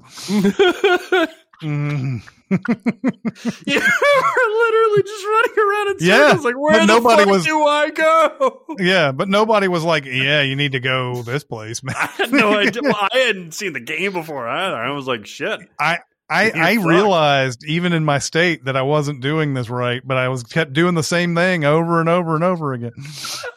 Uh, that that game uh, I think looks really pretty. Um, has a lot of cool Jedi uh, gameplay and everything. Mhm. Uh, but one of my favorites that I've been playing recently uh, that my son's really into is Batman Arkham Knight. Those Um, games are all awesome. This is, I think, the last one in that trilogy. It's Arkham Asylum and um, Arkham City or something like that. I think it's Um, Arkham City. Yeah, yeah, yeah. Um, uh, and and uh, it's phenomenal. I mean, the Mm. little gadgets that you that Batman has uh, throwing everywhere, uh, the the the fights themselves, the combos. When you, So it's a button masher when you fight, but it is the most cinematic button masher I've ever seen because I never knew what buttons I was hitting. Sometimes Batman was kicking, sometimes he was flipping people. I was lucky enough to hit combos occasionally, but the camera's fucking swirling around Yeah. above the whole time, Yeah. and like it feels like you're fighting as Batman in a movie. That's an excellent answer. and it's it's got a great uh, story. It's it's very much Batman Begins with Scarecrow poisoning and gassing the entirety of the of Gotham. Um, but it but it's it's very very cool, and especially the side quests and stuff like that. Uh, that is an awesome game. An awesome game. Do you have that one, Jeremy? Mm, I think I got rid. I had all three. I played all three of them, but I don't think I have them anymore. Okay. They, uh, you know, when Jeremy was talking about uh, the different kinds of cinematic and everything, it, there's some games I've never played that I've seen screenshots of that uh, probably fit into this, like Shadow of the Colossus is uh is one that's got like some incredible graphics and and like just the idea that you're you know you're you're fighting these big huge bigger than the screen bosses uh throughout and everything. There's something about that. And then god of war is another one that i think is Yeah. probably probably fits in that uh as well. There's and, and i'm sure assassin's creed and stuff like that probably probably fit into that category but Uh, God of War, even from if I'm thinking of the right game, has some of the most sophisticated uh, cutscene to gameplay and back transitions uh, ever. oh really Um, yeah. Um, I'm think I'm pretty sure I'm thinking of the right. God, game. you don't want to play that high. I mean, that would fuck you up, man. You're Mhm. like, hold on, am I playing? Am I? I'm playing. I'm playing. No, I'm not playing. Holy fuck! Have you not have you not seen my drunk video game? Play? Any game becomes that if you get high or drunk enough. You're like, oh, I'm supposed to go now. I had no idea. I remember you playing Deadpool way back in the day. I thought that was that was hilarious. That's the thing about you know you're talking about Resident Evil. Like I played, uh, I played a good portion of those Resident Evil games. Um, uh, the the thing that that's so effective about it is that you know, um, you know you, you when you get hurt in that game, it really matters. Like there's, it's not like there's like herbs everywhere that you can Right. just heal yourself and everything. So getting hurt really matters. So you're already on edge about getting hurt in the first place. So whenever it has a cinematic cutscene of some sort, and you're like, "Oh, okay, that was just a cutscene, no big deal," and then something smashes through a fucking glass, uh, you know, and it's like, it's like, it's it, it's it's very affecting. Um, what was the what was the other survival uh, game that came out shortly after that? Um, that The they made Hill? a movie. Silent Hill's another one Mhm. that could probably be put into that cinematic thing. Underrated movie too. But I totally agree. Totally agree. That's a very effective horror movie. Silent Hill. Uh, okay. What did you think of this? Uh, what do you what what are, what are your uh, answers to some of these questions? Go to Sincast presented by CinemaSins on Facebook. We're also on CinemaSins Twitter, uh, Music Video Sins Twitter, Discord, and SoundCloud. Um, but that's going to do it for this week. Chris Atkinson, Jeremy Scott, and Barrett Sher. We'll see you next time. Thanks for listening. Comment on our episodes on our SoundCloud page. Check us out on YouTube, Twitter, Facebook, and Reddit. And be sure to visit cinemasins.com.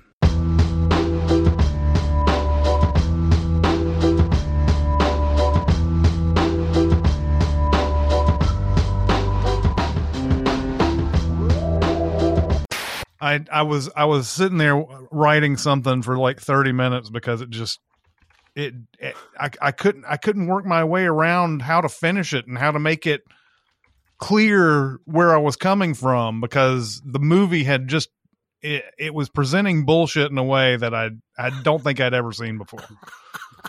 That is an accomplishment in itself, really. About Natalie. What is I her mean- deal? Uh, is she from Game of Thrones? Game of Thrones? She's Yeah. uh, uh, Kemosabe. Kemosabe.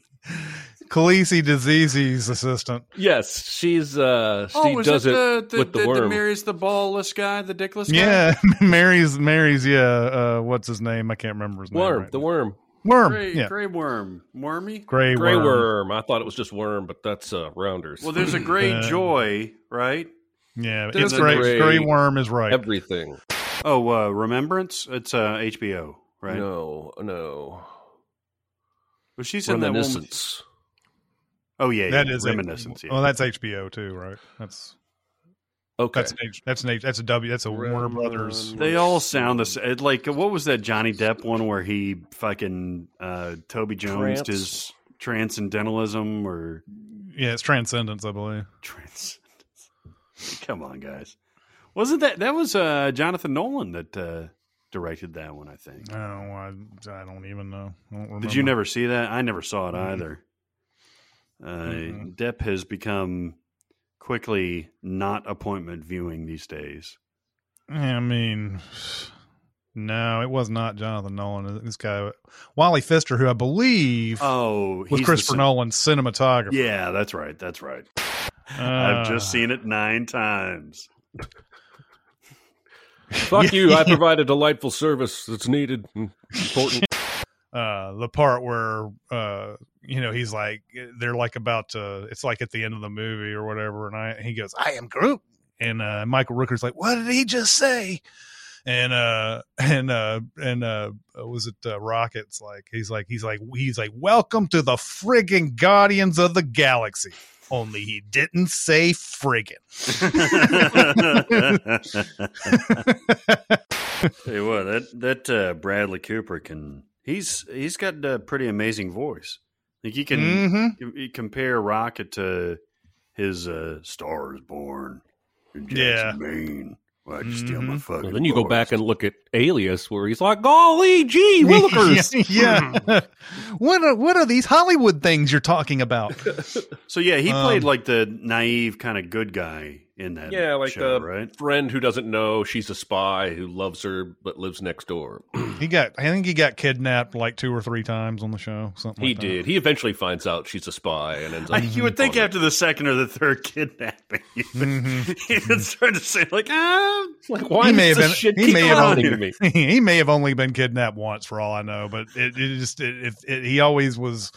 They would throw him in there as just like you know the yeah he never knew what Sydney was doing what what, what she was up to, and uh, that may be a show. Should I go back and like watch that show? I should go back and watch that show. Right? Mm, There are some good moments, I guess, kind of like any J.J. Abrams uh, show at the beginning. I thought that they went off the rails by the end of it. Mm, mm. Um, they got too trapped up in that Rambaldi mythology.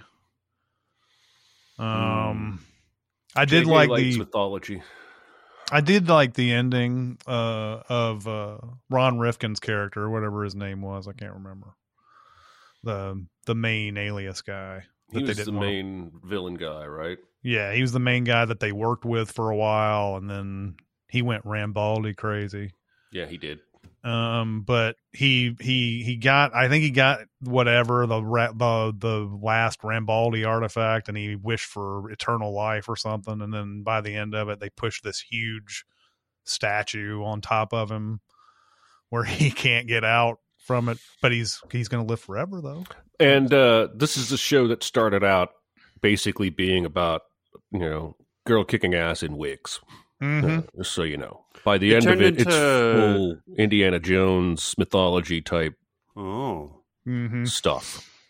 There was a There was still hot, you know hot girl kicking ass in wigs, but it was oh hell yeah. on top of all this mythology stuff. There's a there was an episode I remember that they played after the Super Bowl where they advertised it with basically Jennifer Garner in lingerie kicking all sorts of ass or whatever. Like after the Super Bowl, be sure to watch this boner inducing alias.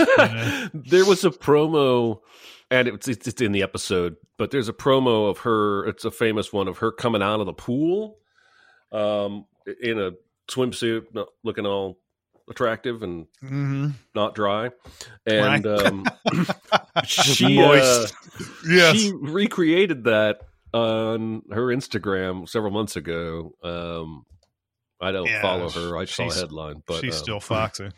I didn't tell you. I uh, I abandoned my Sopranos binge I abandoned my Sopranos binge. at uh, at about a quarter of the way through season six. Season six is awful. hmm I forgot how Yep. shitty it was. Like Tony, I was like, why am I watching bad people just be shitty to each Mm. other? Like, hmm like with Breaking Bad, yeah, you got to that point, especially where Walt turns on Jesse and just fucking fucks him in the ass. But like, it it gets kind of gr- I'm like, I don't need Is it- this in my life. Is that the season two? Like, I understand, like it's an important subject, but they had one of the mob was gay, but they kept, Yeah. they kept going off on the, the, these tangents where he, it was like, let's follow what he's doing. Oh, he runs into a guy who he likes, uh, out into, out in the wild somewhere. And oh, he doesn't, uh, he, he, uh, turns on that guy after they have, se- I don't know if they have sex or if, he he turns on him and says something like i'm not gay or some shit like that and the guy's like well if you're gonna you know put out the vibes and everything don't you know don't be surprised what happens when when Mhm. but but it's like did did we tune into the sopranos for this side quest here No, and everybody's a dick. Everybody was always a dick, but it was like it was it was funny. I've always hated Christopher Moltisanti. I thought, and and like I'm, He's I'm- such a dildo in he's that such show. a God. fucking dildo in that show, and I don't need. Yeah, Tony's more of a dick. Sil's a dick. Paulie's even more of a dick. Like, uh, I gave up. I did. I, I got so close, and I I'm not as much of a completist as you, Chris, but like. I was like, maybe I should just finish it off. And I was like, no, what am I doing to myself? I don't like this. It's bad for Mhm. me. Mhm. Jump Yeah, that was a that was a How bad many of those hours could have been applied to The Wire? yep. Look, the first three to four seasons of The Sopranos are some of the best TV I've ever seen. I don't but disagree. I will likely say the same thing for The Wire. I'm a, you I'm might a, I'm not. At this point, I'll it's watch been hyped so much. You might get to The Wire and go, mm, I don't see why people dig this. I I'm don't know. usually not that guy though. I'd like uh, I'll, I'll if if a lot of people really enjoy something, there's a high chance. like you were talking about Chris, like how people were anti Ted Lasso just because it got so much acclaim. Like I'll probably watch Ted Lasso and be like, that's awesome. Yeah. It, Uh, I, I, yeah. I, I, what I don't understand about that kind of quote unquote criticism is you don't know anything about it other than people have told you that it's good. Exactly. And, and, and you're like, I don't want to watch that. I don't want to watch like something good that's shit. good. My wife gets uh, Apple Plus TV Junior, whatever it is, Mhm. because she got a new iPhone a few months ago. Yep. Mm-hmm. and I didn't realize it. We've had the, the the whole time, and so she fired up Ted Lasso the other night, and it was in Spanish, and she couldn't get it off of Spanish. Yeah, that's an that was an interesting thing. Like when I got I got the new i I got a new iPhone. Well, I mean, of course, I got one before the iPhone 13 came out, but um, I got the new iPhone, and then like after all that process, it was like, hey, you get free Apple TV, and hey, free HBO Max. Well, I already had free HBO Max, but it was like, geez, uh, thanks, that's awesome. Yeah, yeah. I um my wife came to me this was a couple months ago and said, um, can you get my Amazon off Spanish? And somehow on her phone everything on Amazon was in Spanish. Hmm. It took me maybe 10 minutes to find a setting to change the language and it went to English. And I handed her back the phone and she was like, thanks. And literally 30 seconds later, she was like, it's back to Spanish. What the And shit? I was like, what the hell happened? So I found a different, more root setting to change. I had only temporarily switched to English instead of. Mm. So she opened a new Amazon tab and that reset to, to Spanish. Uh, and I, I still don't know how she did that. that sounds like it almost sounds like you know cats going across a keyboard or something that makes Yeah. that well, there's happen, even uh, surprise, surprise. There's an episode of Friends where Ross's monkey accidentally changes the TV to Spanish, and they can't figure out how to get it back because they don't know what he did. How do animals who are randomly pushing buttons figure out those weird settings like I accidentally hit buttons and it's like, oh, okay, the the U and the V and all that bullshit showed up on the screen. Whereas a cat goes across a keyboard and it's like they've changed your browser settings, they've changed, you know, It's Uh, because they hit combinations of keys you would never think to hit, and it's Mhm. somehow like secret hotkeys that you know tell the computer to delete everything important and make some nasty porn image my desktop. it's so frustrating. So you give, there was uh, a there was a the the auto feeders that I have. Like the I had them open one day. Uh, this was like a year or so ago, and cats were were walking or like hitting the buttons that were underneath the the little. It's the stuff where you make the time and all that. And uh, they were hitting these buttons and stuff, and they changed the the time to like uh, the twenty four hour thing, and like um it, it just uh, like all sorts of little things. I'm like how did you fucking do that? And i couldn't figure out how to get it back.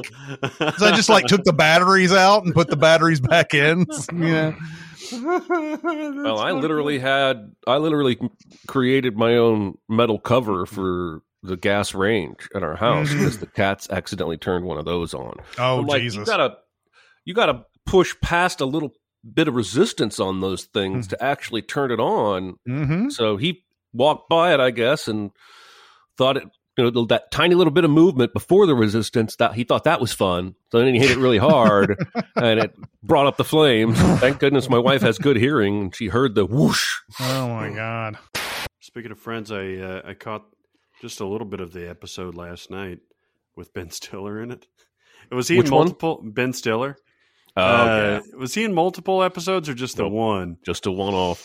You know, nobody does like uh, crazy angry, like uh, vintage Ben Stiller. Yeah, you can where- almost hear that guest character go, Nobody makes me bleed my own blood.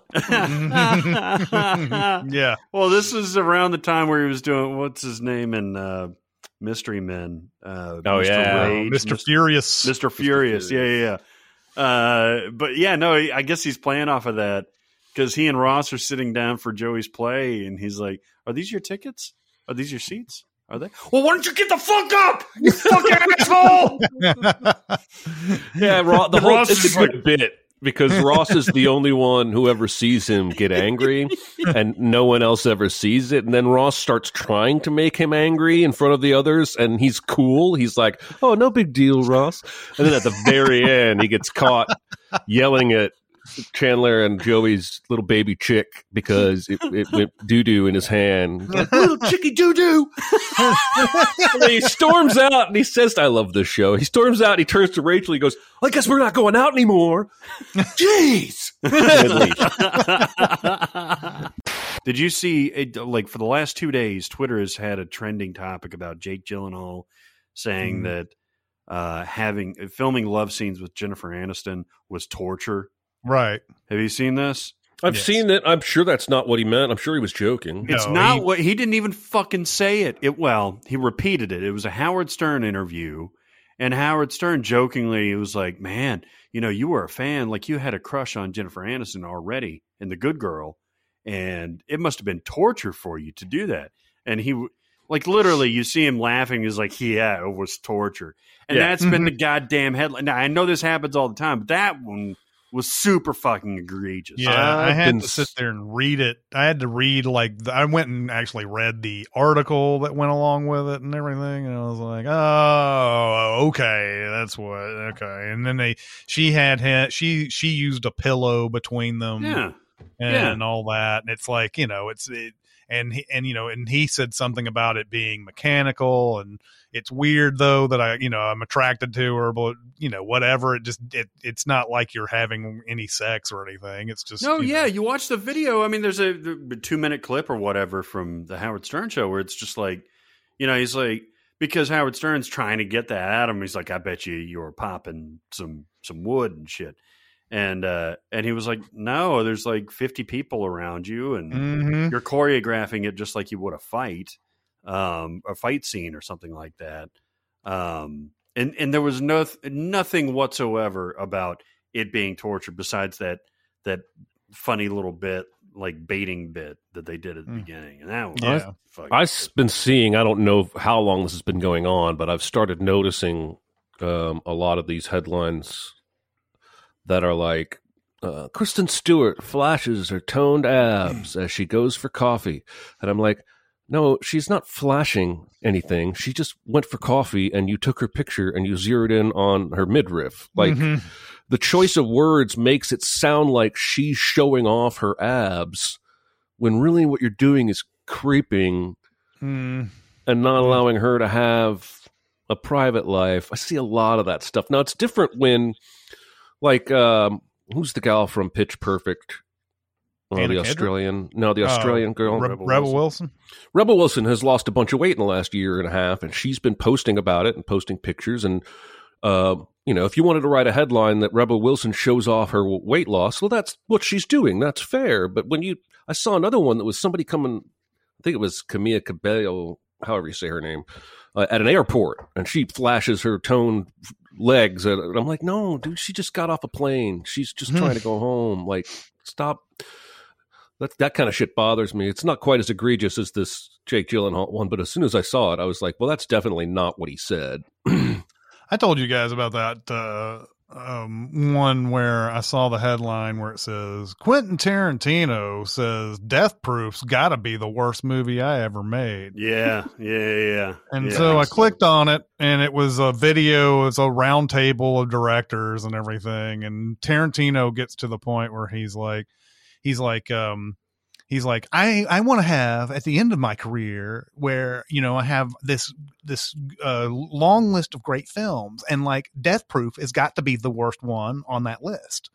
And it's like, it's not him saying I think Death Proof is terrible or anything. He's just saying out of all the movies I've made, Death Proof is going to be on the bottom, Mhm. and and that's my limit for for as far as like as it goes. And by the way, I still love Death Proof way more than Quentin Tarantino does.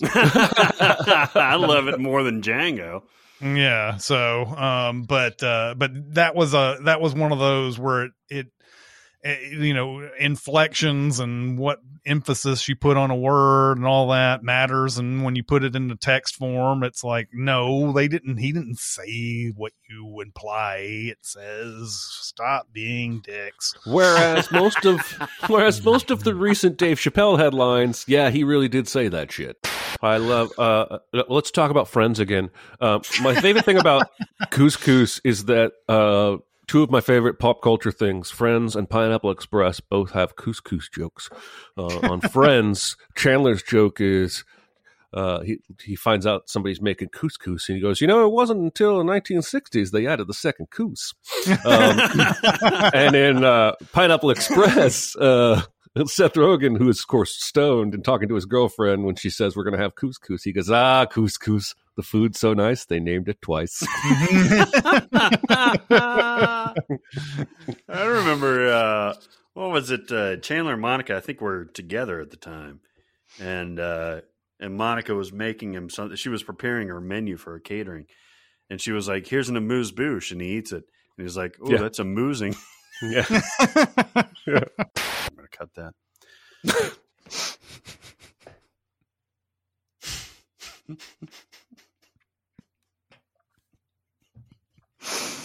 you know what? Just sitting in your recliner. I've been fucking too much. That's a little throwaway Bill Hader line in uh, Tropic Thunder, where uh, it's after um, it's after Tom Cruise is talking to McConaughey about how they're going to sacrifice Tugg, and he's like, you know, you just got to get with the program. You just got to, and he starts moving around like like dancing a little bit. It's not the uh, get back at the end. It's like another Mhm. uh, song, and he's just like, and then Bill Hader's in the background is like, slam it up in it, rub it down. Oh no! Hope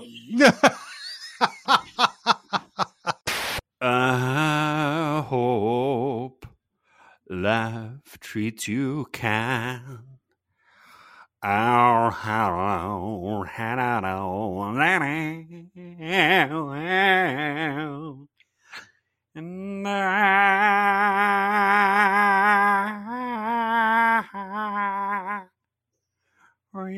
will always love you. Will always love you.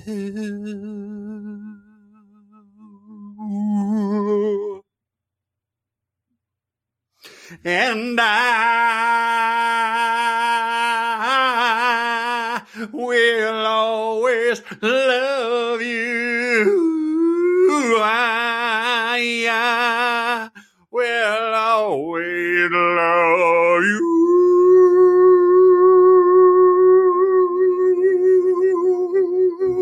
Love you. Oh, I will always love you.